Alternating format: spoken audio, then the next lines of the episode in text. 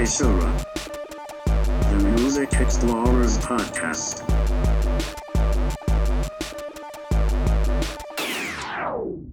All right.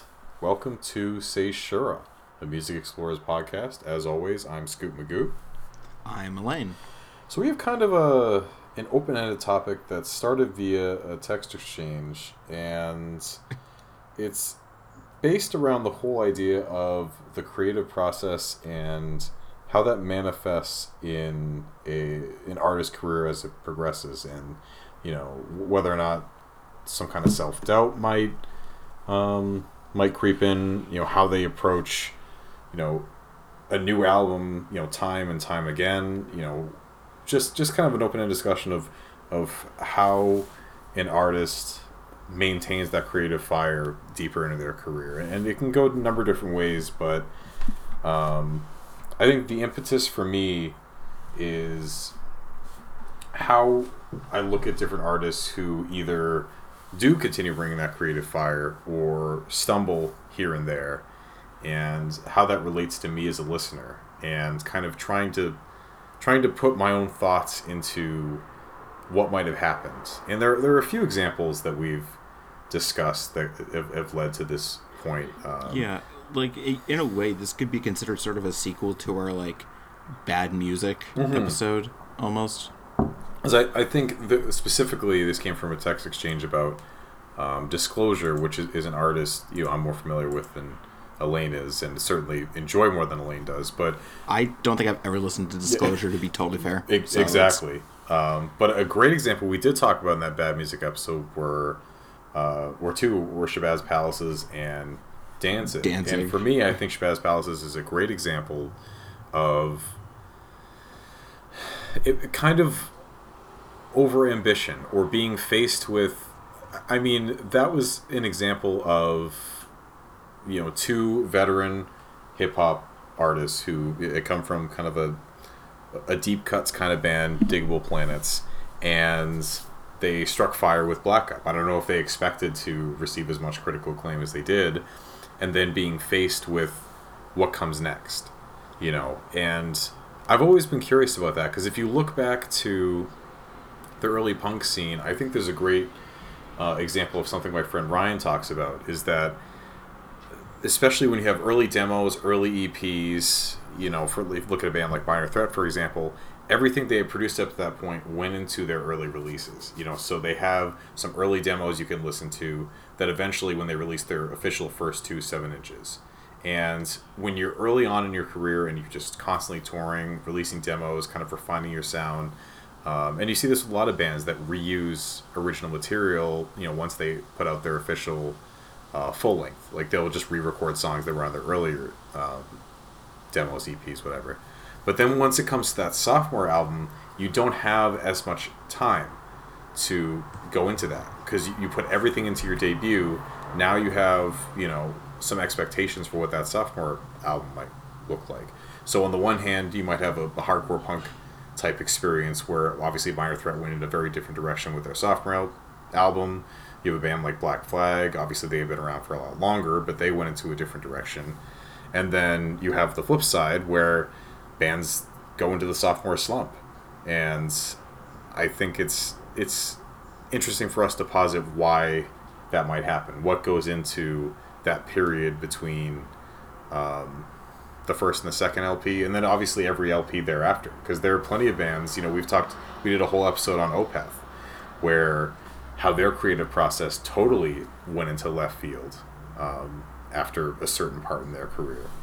I mean, I I don't know if it's their creative process necessarily, but just the quality of their work, I guess, took took a strange turn Well, and has, has yet to return.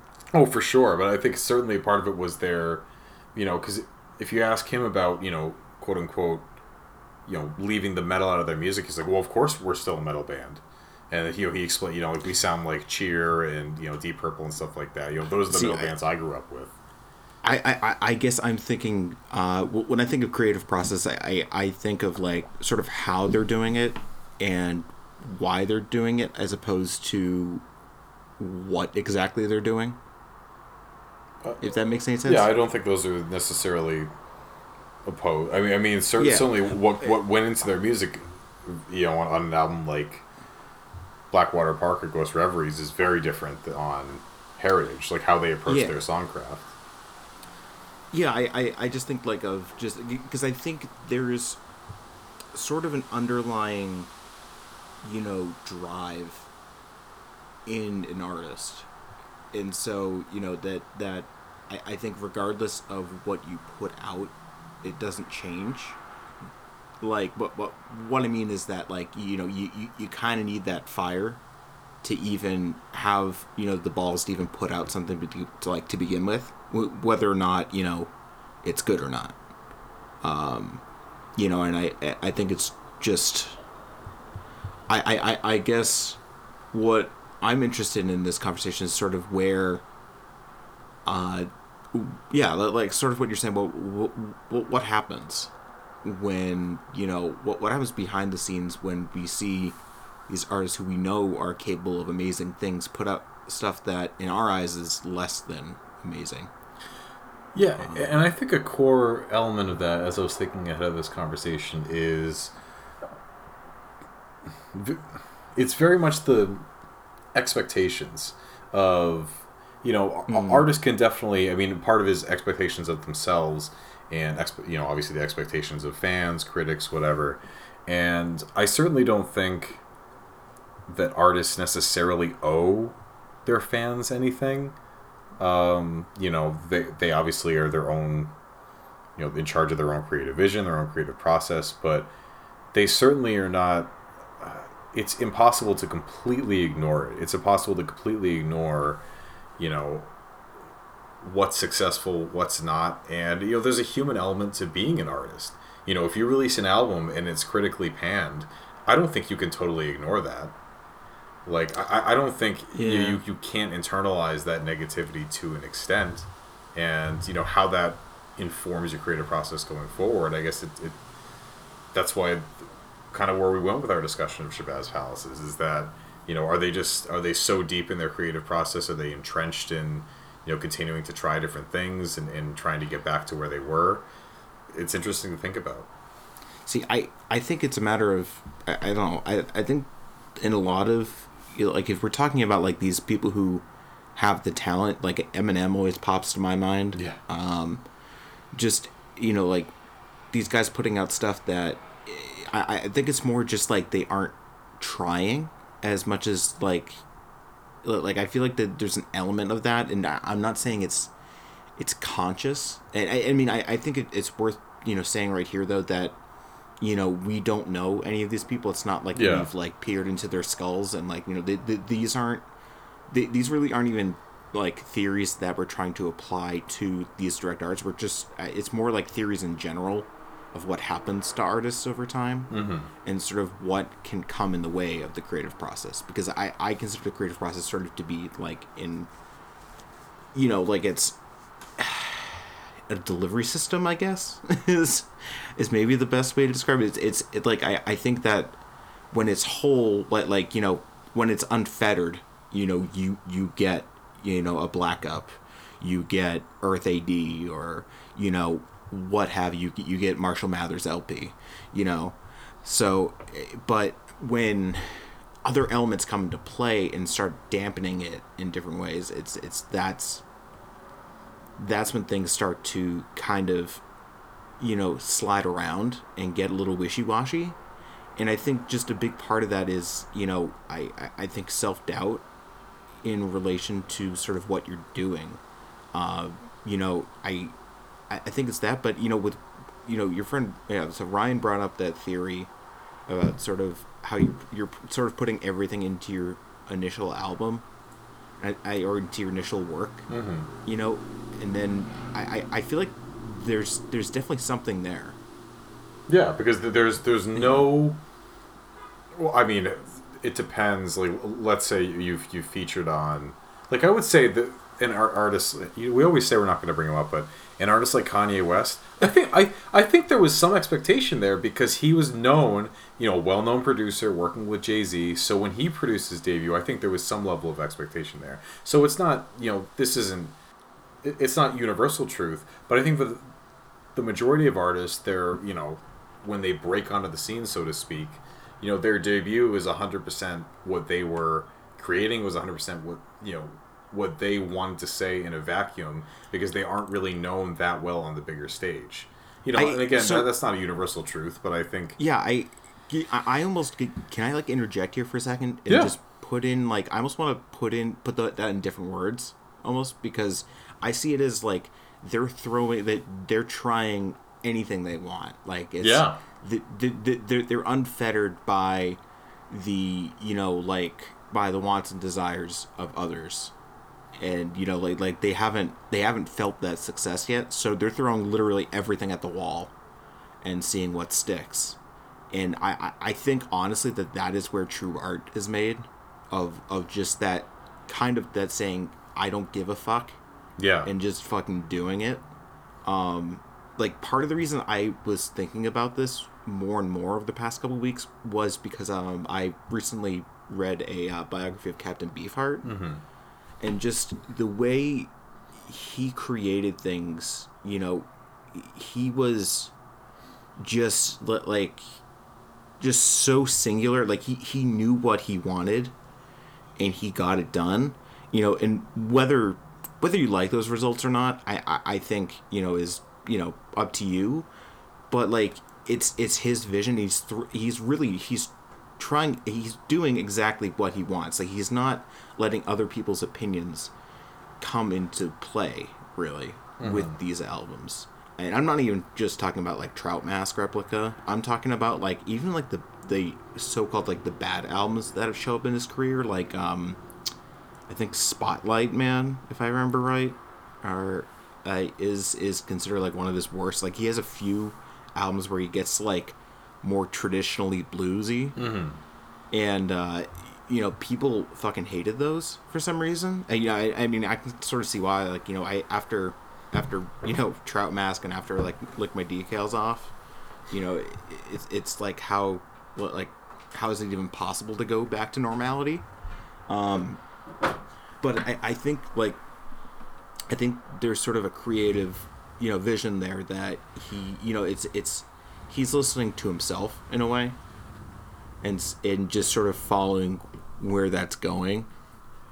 Um, and I'm, I'm not going to say that Beefheart had, you know, always had this with him because I think there were some albums that, you know, um, I think he, the management he was under at the time was they they were pretty bad to him and things like that. So I think at some points he just stopped trying. You know, yeah, like and- and- exactly what we're talking about here. Yeah, So- that, that is a huge, you know, that is a huge um, factor that I feel like we don't hear about it as much anymore, only because the way that labels and artists interact has changed quite a bit.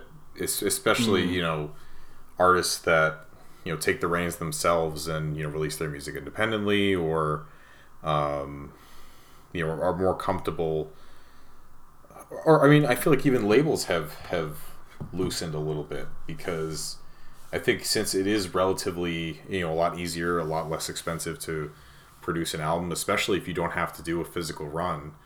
Um, it's labels are more likely to take chances. Um, but I also I, I think it depends on the label. Sure. No, it, it definitely. I mean, the, the more you get up to the, you know, the Warner Bros. and the you know the big dogs, they certainly I think are still.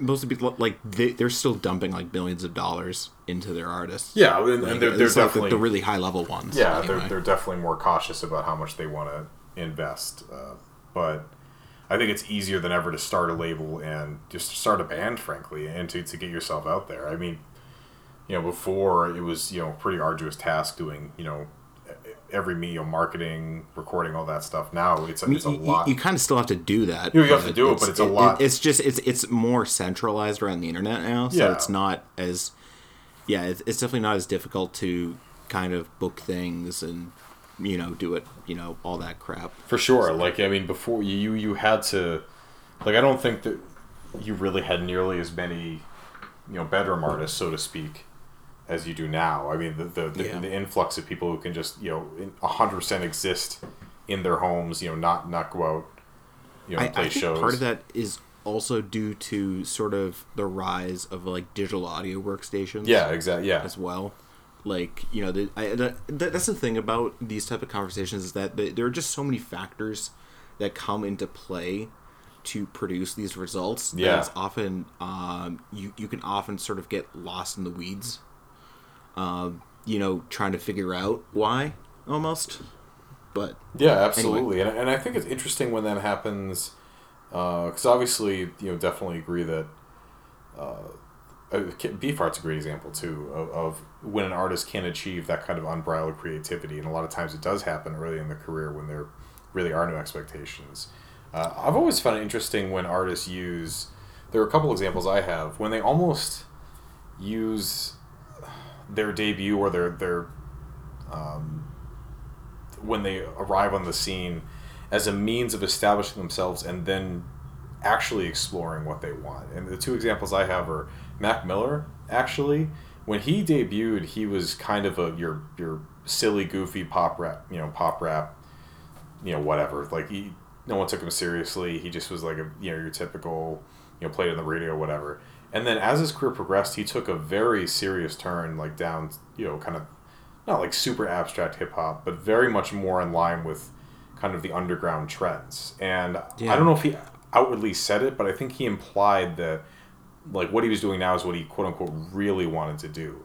So kind of that he either he was going on trends because he wanted to just make the scenes, but he really had, you know in his heart wanted to do something different that was more you know more creative. Um, it's interesting to think about. Another great example is uh, Shamir, who was released one of my favorite synth pop albums of the 2010s who? called Ratchet. Shamir. I've never heard of Shamir. He's he's very like really fun, but he had a very high falsetto. Um, so he released some really fun, um, groovy synth pop, and then his last several albums have been like indie folk singer songwriter, and it's something he's he talked about in interviews and he talked about because I was trying to understand why you know why he went down that route, and I think it is maybe it was partly he didn't like the fame because there there were a couple acoustic tracks in his debut, and he really just wanted to get back to his roots of just performing, you know, solo acoustic stuff. So I think in both those cases, the artist after experiencing one aspect of fame and like you know their career developing it inspired them to truly go down a route of either it was you know a reaction or a rejection of what they did before or maybe they're actually you know embracing what they wanted to do all along. I mean or they, there's the possibility also that you know they've that they grow in their tastes Sure, as well yeah, as absolutely. a result of like it doesn't fame doesn't necessarily have to or like success doesn't necessarily have to have this negative connotation to it yeah absolutely that it like i mean I, I think maybe that's what happened with opeth is just like you know akerfeldt sort of started listening to more prog than he did metal you know possibly um do you want to keep going or because i, I actually have a couple examples that now that i just thought of um but i i wanted you to finish your thought Yeah, I mean, I mean, the, the, one last example. I mean, this is kind of a, a, a softball one, but I mean, look at Miley Cyrus. I mean, her career, Hmm. her career trajectory. It was a very obvious and clear her trying to, you know, reject Um, what came before and go into a different direction. I I would argue that I don't really know if it was her trying to reject or her publicists trying to reject it. It, it could be Like- a little bit of both. I mean, I mean, I, Yeah. I think whoever, whether it was hundred percent her or the people around her, it was a it was a very intentional hard pivot. You know, Yeah. you know, because a lot of people can't escape that you know that Disney Channel, you know, oh, typecasting, and she certainly has at this point. She has. yes, She for, has. for, for better or worse. I know. I, I, I would argue for worse, but she. Th- th- th- that's the sad thing is like yeah she, she might have gotten out of the whole Disney Channel star thing but that doesn't mean like she, she- she's still resigned to mediocrity Yeah. which is which is I I, I that kind of makes me sad It's Um, very funny. Yeah, to she, totally honest She, traded one like stereotype, typecast, whatever, for a completely For different one. another. Yeah, like yeah, Yeah. she shook the the original label, but only to take another equally strong, uh, equally strong. Yeah. But yeah, I'm, I'm interested. You know, I'm interested to hear what what else you wanted to because I was thinking of sort of sort uh, examples that you were bringing up, and I was, I think there are a couple other really interesting ones. I think first one that came to mind is John Lydon, you know, uh, Johnny Rotten from the Sex Pistols, Oh yeah. because you know he starts off being just this kind of punk, and then, uh, you know, and it, it, a lot of this was very orchestrated, um, as we found out over time. But there were a couple interviews. Uh, there's actually a book called by Simon Reynolds about uh, post punk, where he talks about um, sort of the end days of the Sex Pistols and the beginning of Public Image Limited. Um, but he specifically references this interview where uh, John Lydon just starts dropping like names like Stockhausen and just like talking about avant-garde music and, and like I, it- it's just like such a whiplash in a way if you're like you know a fan at all of the Sex Pistols Yes. I, It- I would say. I, I, I yeah, and so you know that ended up you know sort of launching him into making you know Public Image Limited, which was just like a completely different thing. Like I, I mean, Metal Box is just a strange, strange album, even by post punk standards. Yeah, I actually have not listened to Public Image Limited. It's just one of those bands I just haven't listened to. But I, I know that I feel like you would really like, you would really like Public Image Limited. I bet I would. Uh, but I think yeah, it's pretty clear. Even just from the presentation, it's pretty clear that they very quite a, quite a shift from what Yeah. uh, the Sex Pistols had had done. Yeah, exactly, and it's a, and I think you know I, you know maybe it's, you know it could be someone who's like okay we're gonna try to get in, by via pop, in a way, but at the same time punk, even when it was being orchestrated by these corporations, you know it was all about individuality and not and you know I think it's so you know it it, it kind of like I- I think it's just worth noting that there's no clear cut formula for success and there's no clear cut like theory of art or how artists work. Um or like how they get successful you know basically. Um i would also i my other one i was thinking of was uh david tibet from uh current 93 um because you know have you ever listened to like really old current 93 albums Uh, there's so many that I don't. Yeah. Oh, th- so th- I- there are a ton, but like how far back are you early thinking? stuff. Their early stuff was basically Nurse with Wound and like early like British oh, industrial interesting. Because I haven't gone back Yeah. that far. That's really cool to hear.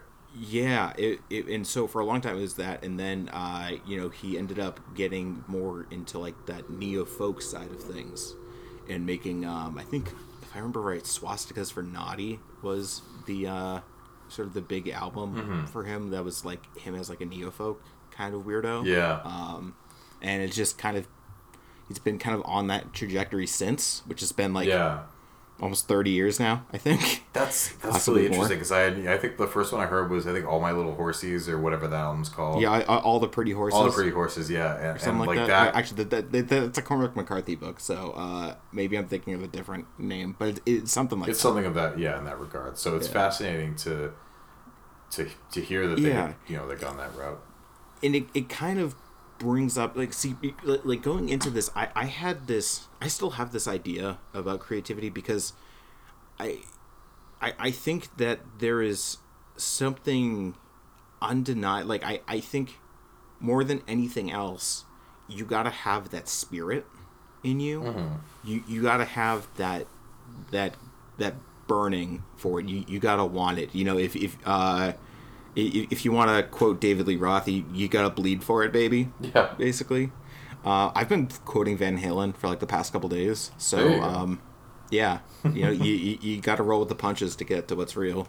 Uh, Panama.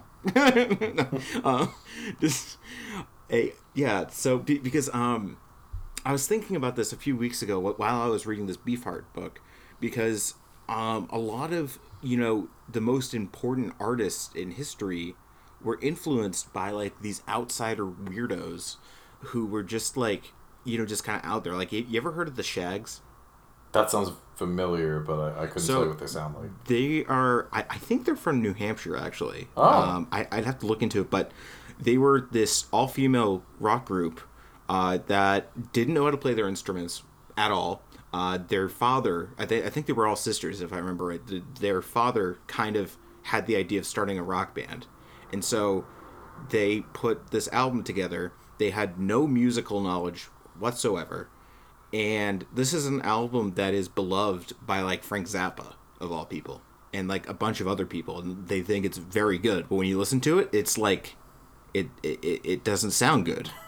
You know, it, it it's but but but there, it's I, I think it's like the room in in a way like the, there's there's something very appealing about you know having uh just seeing someone follow their vision Yeah. whether it's you know w- regardless of the actual results of it it's like um like Daniel Johnston is another great example because he, you know he was this person who just wanted to write and make music so much that he that, that that was all he did you know and i mean it ended up you know kind of ruining his mind as a result um at least partially um you know but if you ever listen to a daniel johnston song there's this rawness about it and i think that that's what simultaneously attracts a lot of people but also turns them off from it because they aren't because I think a lot of people are used to like you know slick production and things that are more polished.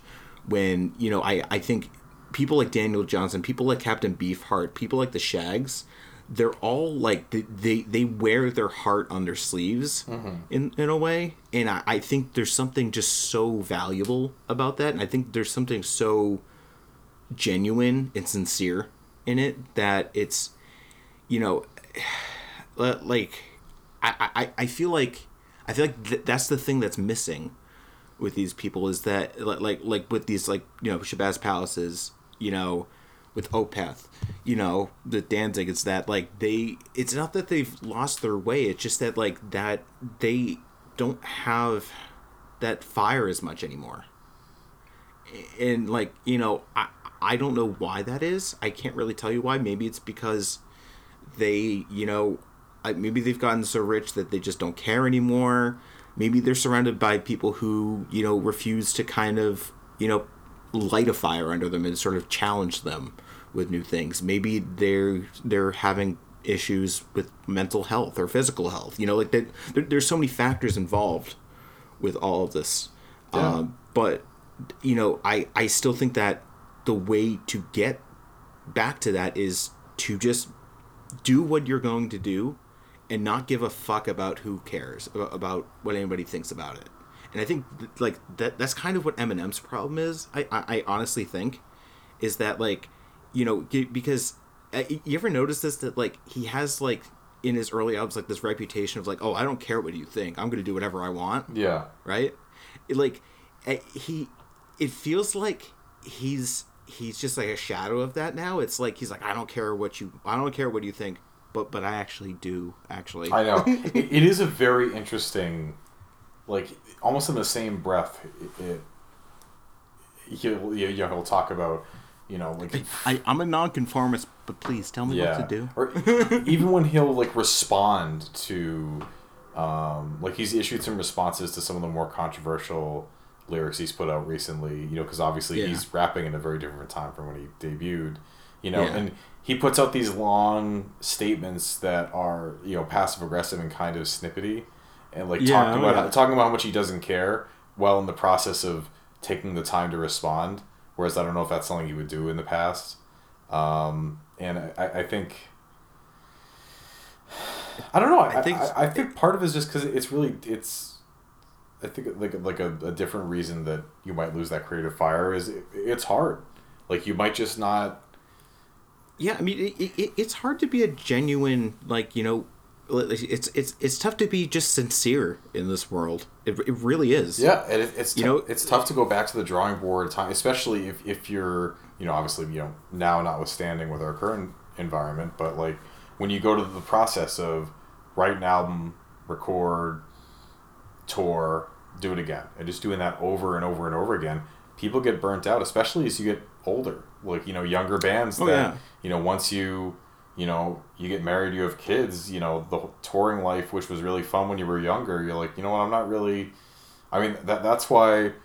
I mean, I mean, some people just hate touring to begin with. yeah, with. exactly. And you know, obviously, it, it depends on the band. There are some older bands that still do absolutely absurd long runs, but a lot of older bands, you know, they used to do like a 30 plus date run and now they only do like 10 or 15 because it's just, you know, touring isn't as fun anymore and that kind of can carry into your, your general creative process. Like if you just are are you burnt out on every aspect of what it means to be a musician? Like is it not fun anymore? I mean, there are, you know, in every profession there are people. I mean, it's why you know athletes retire. It's why any number of people retire. Is that they just you know the passion isn't there anymore, and it really sucks. And you know, it might not be the reason that everyone loses that you know that creative juice, so to speak. But See, I, I, I wonder whether like if it is like I wonder if there's a cure to being burnt out in a way of just like because I I really think there's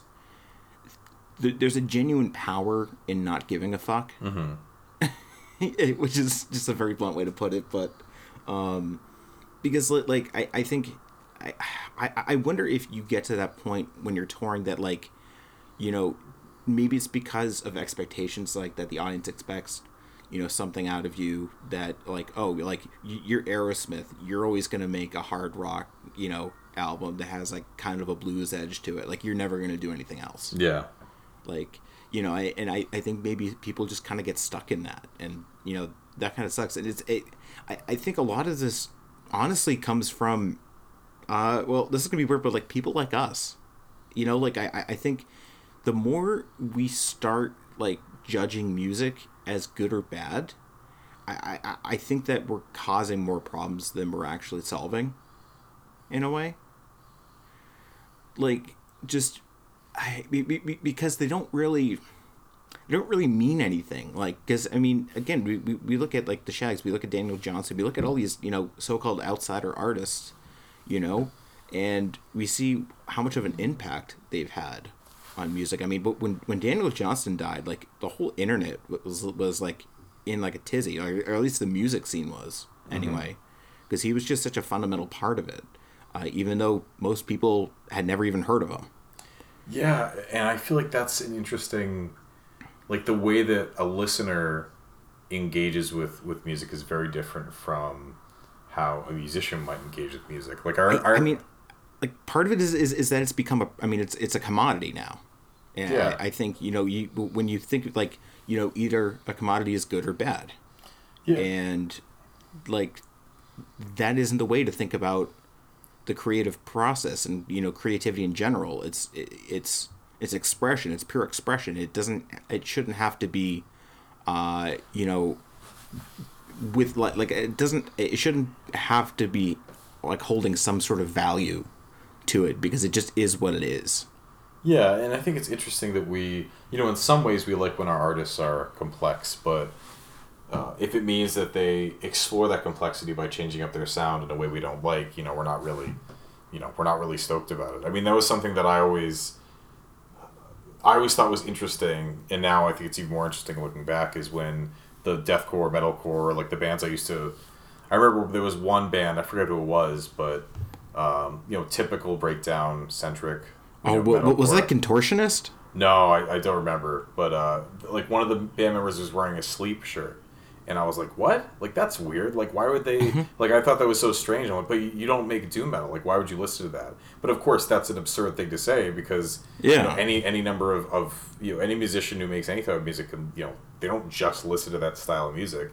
And it brings me back to high school when one of my you know the one band that surfaced. Well, that's not true. A couple couple of my friend groups you know there were different bands that formed, but there was one band in particular where every member had different like the one thing that tied them together was like metalcore, but all of they they all had a unique like the guitarist was really into like Metallica and like classic metal. The lead singer was into like all like the Hot Topic scene core.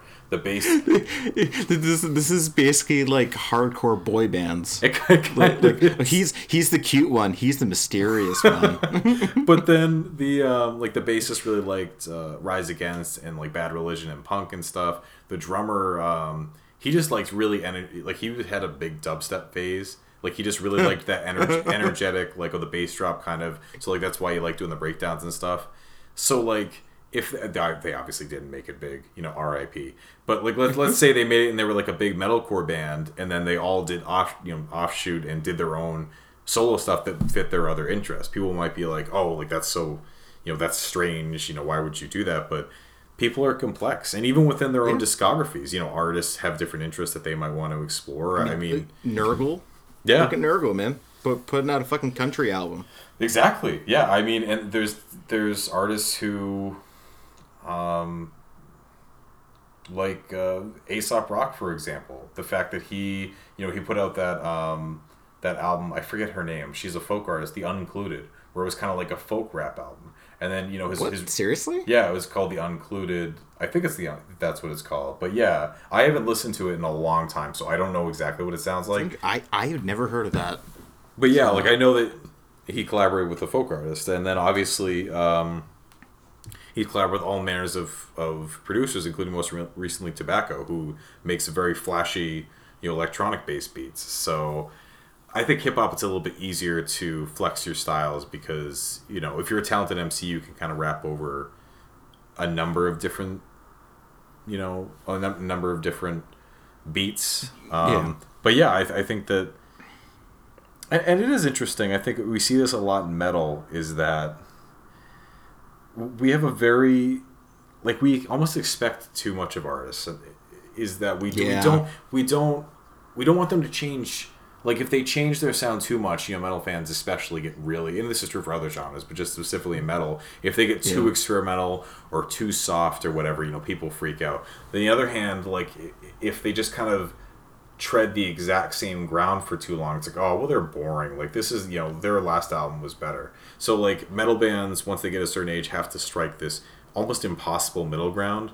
Yeah, where like they're which- they're not doing exactly the same thing, but they're also not doing anything new. I, I, I think the answer to that is kind of doing neither and simply being yourself Yeah.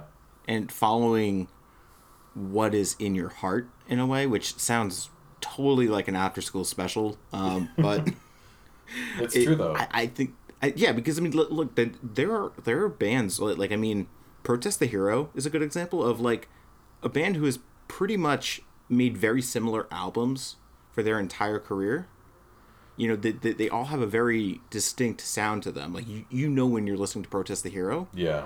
but that doesn't make them a bad band like I, I think every album that they've done has been incredible like you know and it's because they stick to their guns. Like they they know what they want in a way. And you know they're they just want to make it in a way. And you know sometimes not everybody's going to be into that. Like I know, i'm pretty sure their bassist quit over the last uh like album cycle.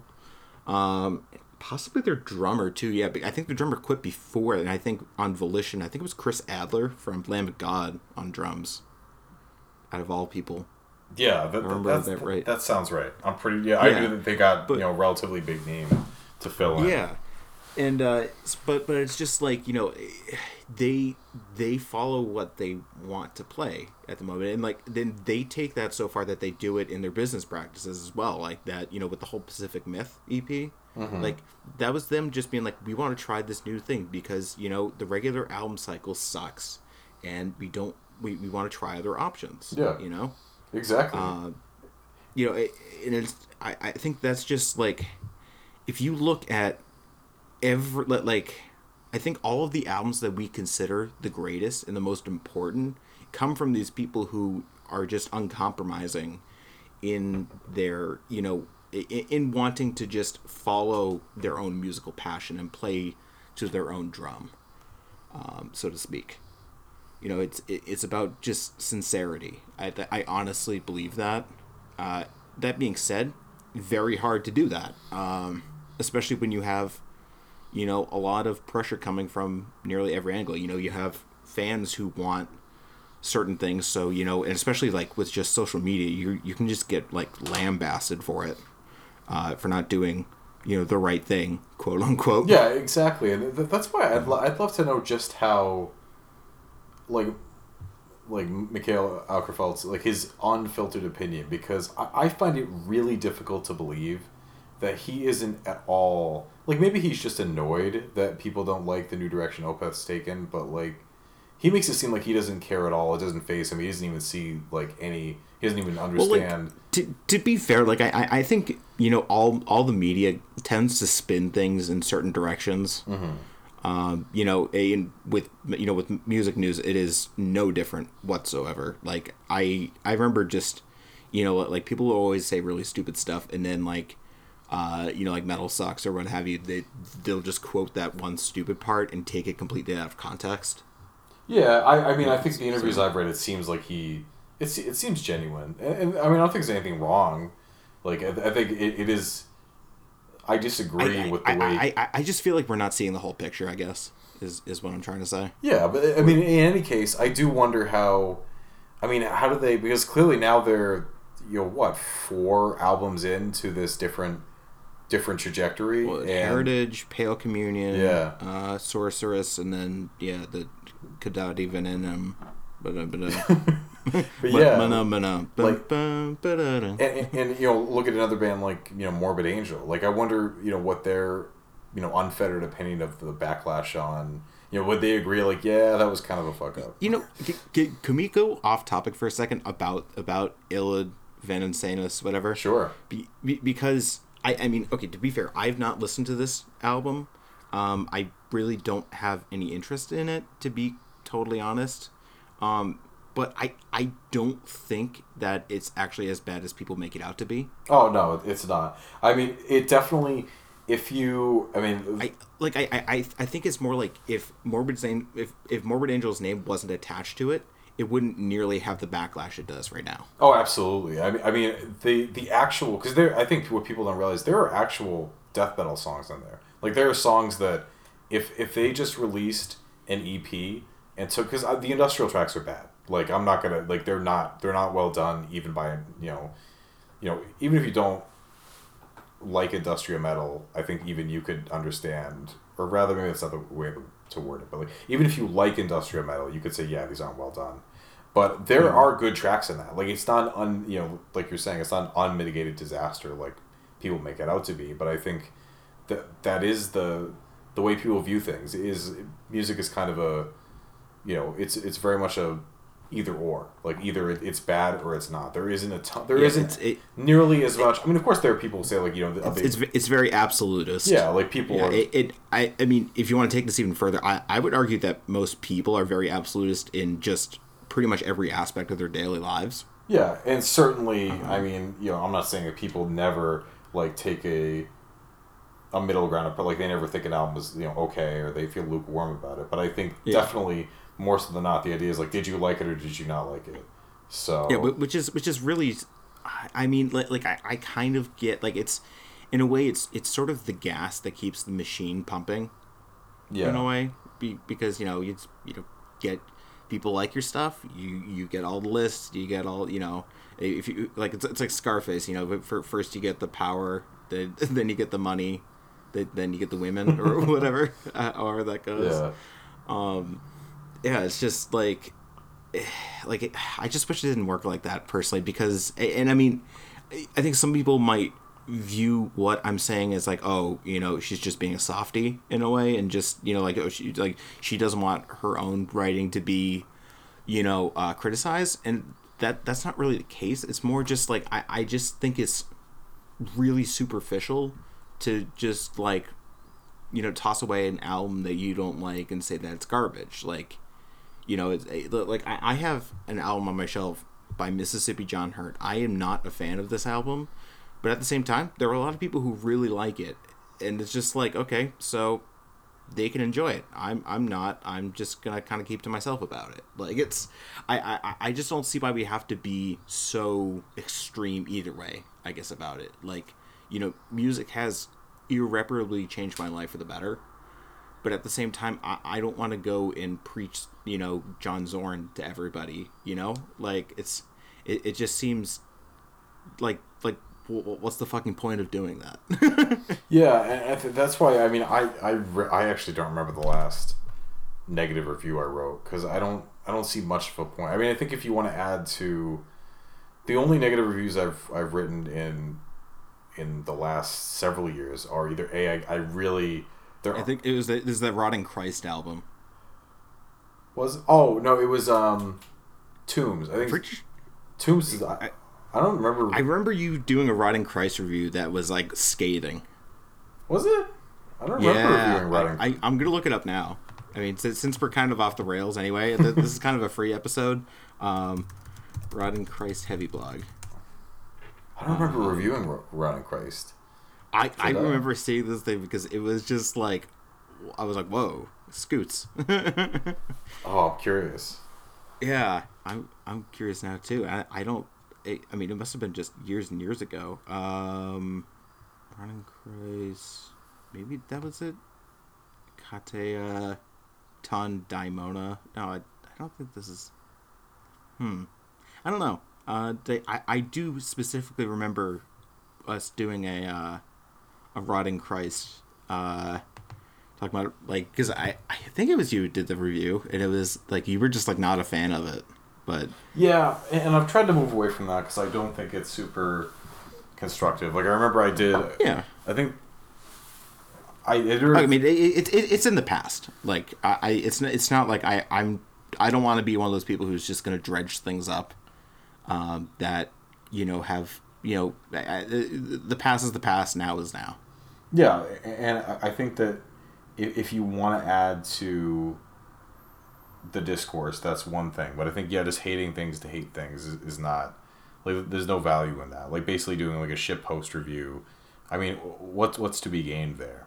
And I think that indirect. I mean, obviously people have, have the right to say whatever they want, but it's Yeah. I think that that's what contributes to um, you know artists maybe feeling self doubt or whatever is that people just being over because I, I do wonder how because I've written negative reviews before that um, there's one artist in particular who took the time to email me and said that they appreciated my perspective. You know obviously they didn't agree because they wrote the album and they they like it unsurprisingly. Yeah.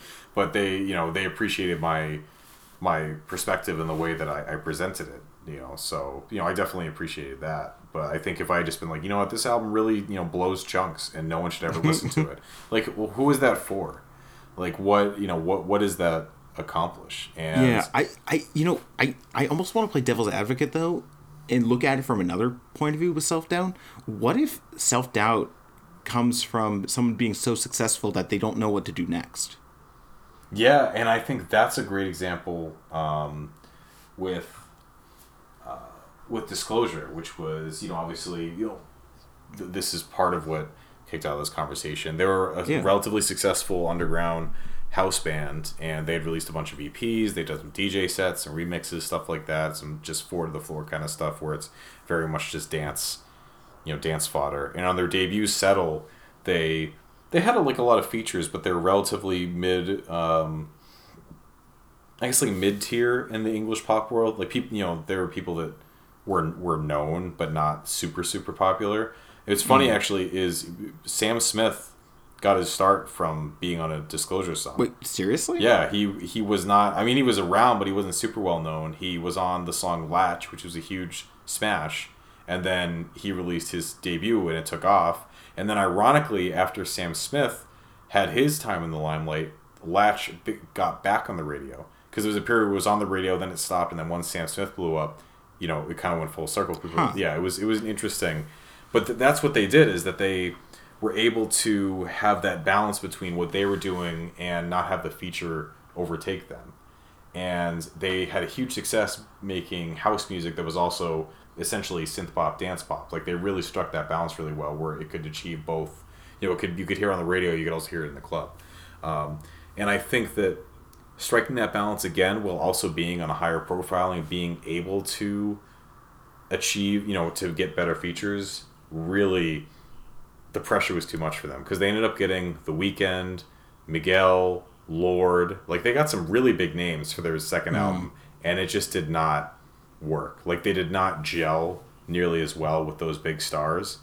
Um, and ever since, I feel like they just have not. Because since then, they've released a bunch of EPs that have kind of been all over the place in terms of what they're trying. Because I, I don't think they know. I don't think they know what they want to do. Um, because it, it's just it's a combination of hitting that sweet spot in your career and then like okay where do we go from here I, I- I think there's also I, I think what I meant also is just the the pressure of like I think you know you have all this acclaim, but it's like if you divert from your sound that just gave you that acclaim, all that all that shit can just go away Exactly. immediately. Exactly. You know, and it's so it's it's like, wh- what do you do? Like, and, and some of it is like, you know, w- like I think people expect the same thing, you know. But what if like you don't feel like the same thing? Like, like I know that when I'm done, like, I mean, I've written two novels, and like after I've finished each one, I never wanted to look at it again. and so it's just like I, I, I can only imagine for a musician it must be even worse because like you you're you're recording this stuff often just like many many times over just to make sure you get the takes right you know and you're working on this thing you know sometimes in like in scott walker's case you're working on it for like a decade or more.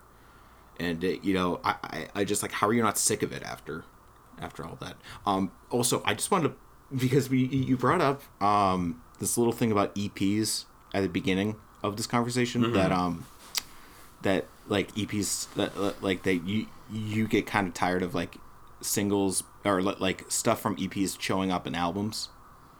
Um, or not that it's necessarily funny- get tired of it, but just that you know, some it's very it's very Or ju- common that whether a label, Yeah, yeah, I guess I guess th- that it happens. Yeah, either a label Um, will rec- you know kind of mandate it, or a, a band will be like, we really like this song, or it's a fan favorite, and they'll they'll just you know pull it from the EP onto this there. is yeah, this is a strange thing, but I uh I actually for a long time did not even know that EPs contain original material. really. Yeah, because I I like it felt like most of the EPs I had known about just like all the tracks showed up on like the band's next full length. Oh, that's funny. Like um for instance, um How to Destroy Angels put out this EP before their debut album that literally just had tracks from the album. And it was like what was the point of this? Like um you know, so like for a long time I I felt like EPs were just like this this it was just like al- almost like a promotional type of thing. Like, you know, li- li- like um, uh, like the musical equivalent of a game demo yeah, that's just like here's your little taste and then you know you got to pay for the real thing that's really funny.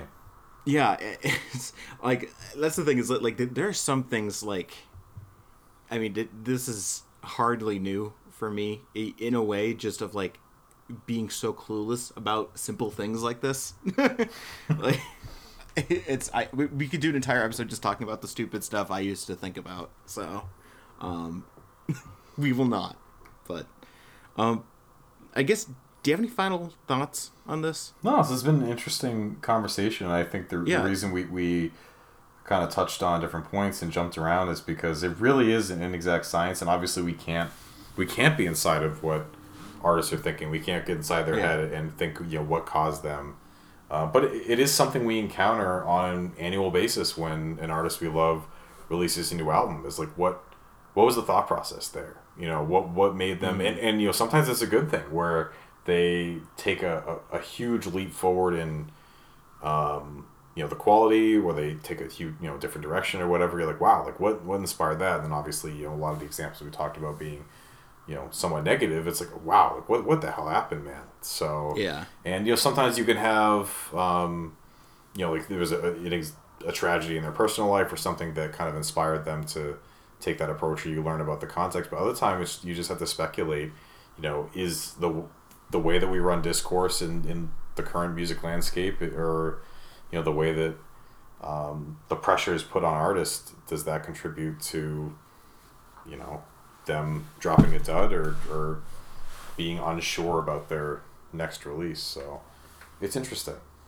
yeah Yeah, it really is. Um, yeah, I, I, I- don't really know if we got to the heart of the conversation, but I, I don't. It's a very nebulous topic to begin with, yeah so um, I'm, I'm not going to beat myself up over it.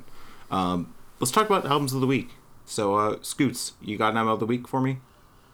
i do um it's getting nicer out and when it gets nice out i like to um i like to put the windows down and put on some hip-hop and there's one beat that just oh i i i, I think that easily like top five hip-hop beat just so amazing and All caps. No, not that. That is that is in the top five. Very good. You, Oh, you, nice. You know me well, but Just remember all caps when you spell, spell the, man the name. man's name. But the one I'm talking about is "None Shall Pass" by Aesop Rock, Ah, which is on the album None Shall None Pass. Shall Pass by Aesop Rock, and uh, you know I, I I admittedly have not given um, newer Aesop Rock as much airtime just because I'm really fond of like I, I own Labor Days on vinyl. I love that a lot. Um, I love Skelethon, and I don't have it for some reason. Uh, I thought I I, did. I I I thought you had it on CD at one point. I might have sold it because I'm a moron, but uh, yeah, I- yeah, you- like you should have just given it to me. yeah. No, that's fair. So I need I need to find it again. But I I had for a while I was looking for None Shall Pass, and when I found a relatively cheap copy at Newbury, just it was one of those. As soon as you, I mean, we, we both had that. As soon as you see it, you grab it, like no no Oh, yeah. hesitation, and just some fantastic, um, fantastic production. I think mostly handled by Blockhead. Um, but it- it's interesting Yeah. because I also, you know, listening to and loving the new Run the Jewels album, and it was cool. Really? it was cool to hear El-P Papa. I forgot he was on None Shall Pass, and I forget if he does production, but um, it's funny how his his rapping style really hasn't changed much. Well, I, Uh, I always felt like El-P was like more of a producer. Yeah, he he, Than- than a he, rapper, he but- he's released some of his own solo. I mean, obviously he um, he popped up here and there on uh, Cannibal Ox, you know, the the Cold Yeah. Vein and and uh, Funcrusher Plus, um, but yeah, I was it was great to just you know the the wind was wind was whipping, you know, relatively nice, nice out and and bumping some hip hop. I mean, it, not exactly the type of hip hop that most people you know bump in the whip, but it was um it's a little it was uh it was fun. It was, Make, it was making that booty shake. I know, right. Uh, but, you know, like people, not, pe- not not an image I ever want in my mind. like the other people are, are playing the new Future album on on on full blast, and here I am listening to songs with uh, Lord of the Rings references. That's okay. Uh, if you were any more of a dad, you'd put on Run DMC. Oh, jeez.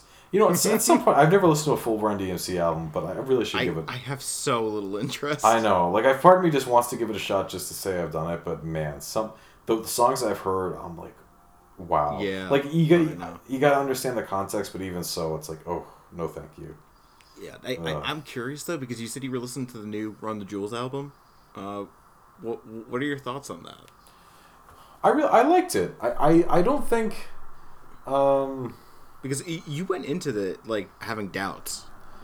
Like I still don't love Ooh La La, but I think after listening to it more, because obviously it's, it's you know one of the first tracks on the album, I, I just don't like the hook is annoying, but it's it's kind of an infectious level of annoying. Like I found myself throughout the day just being like ooh la la ah wee wee, and then I'm like I fucking hate myself because like I, it, I think it is annoying, but it's I think the rest of the song is really cool, and there are a lot of great beats um, to go along with. Uh, they do because they've they've kind of one common criticism of Run the Jewels is they both do use more or less the same flows throughout their you know pretty much every song. Um, but they do switch it up a lot more than, or maybe not a lot more, but definitely noticeably more than they have in the past. And I think something that they moved towards um, is creating better albums in a way because I feel like their first two they're more focused on creating bangers and individual tracks that were memorable and I feel like the like you know with three and four they're a little bit more focused on the album experience uh, I think they're all great in different ways you know I've always loved Run the Jewels um, so yeah Nice, interesting. Um, so I my album of the week. Uh, it, it was a tough one, but I ended up listening to it today, and uh, it's one of your favorite artists, Scott. Uh, Okay. This is uh, "When the Pawn" by uh, Fiona Apple. ooh Yeah, I'm not even gonna say the full title because I just don't have the patience. yeah we don't, we Um, don't, don't get time for that yeah. Uh, I yeah I well so I've been meaning to listen to that and fetch the bolt cutters, which I, I have yet to listen to, but uh, yeah, I just had it on today. I was very impressed by it. Um, I I just her voice is magnetic. yeah Just on on like a level that like I, I don't think I've ever heard before. Like I, I don't know maybe maybe it has to do with the production that like and sort of like how they mixed her voice, but she has just this very strong, like, you know, s- like sensibility around it. Like it's it's it's very dominating, and, and like I really like that. And I love the way she you know bends a lot of notes, and just makes every everything have like this bluesy edge to it Yeah. um and just sort of the introduction, like like how you know because she plays piano on the album, right? Uh, on most, I think they're yeah. I'm pretty sure almost Yeah. all the, all her tracks she plays piano.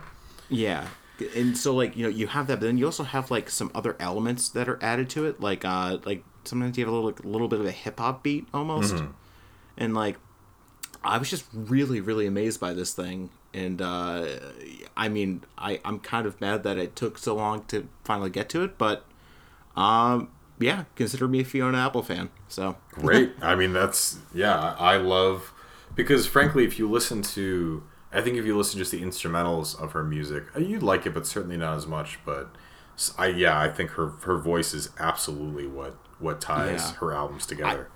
I would really like to see her do an album, kind of like Grimes, or not Grimes, uh, Grouper's Ruins.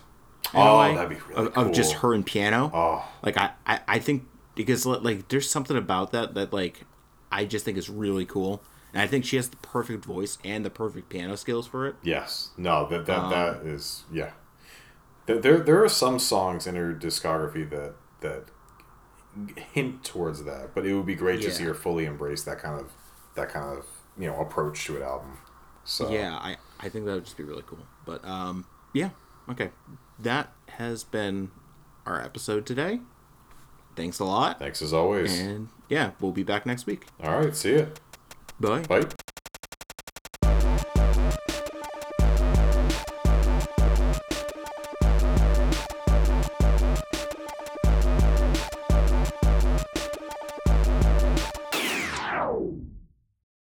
thanks for listening guys and uh, if you're interested uh, you know if you want to hear more just you know listen to us on uh, itunes pod apple podcasts android podcasts anywhere you can get a podcast basically uh, we're on all of it uh, if you follow us on anchor too you know whatever works for you And uh, definitely be sure to follow us on Twitter. And if you ever have any suggestions, topics you want us to talk about, or questions, anything like that, uh, be sure to email us. yeah uh, we're at, at Sayshura podcast on twitter and our email i think is sayshurapodcast at gmail.com and uh, yeah as always thanks for listening Yeah, appreciate it a lot. bye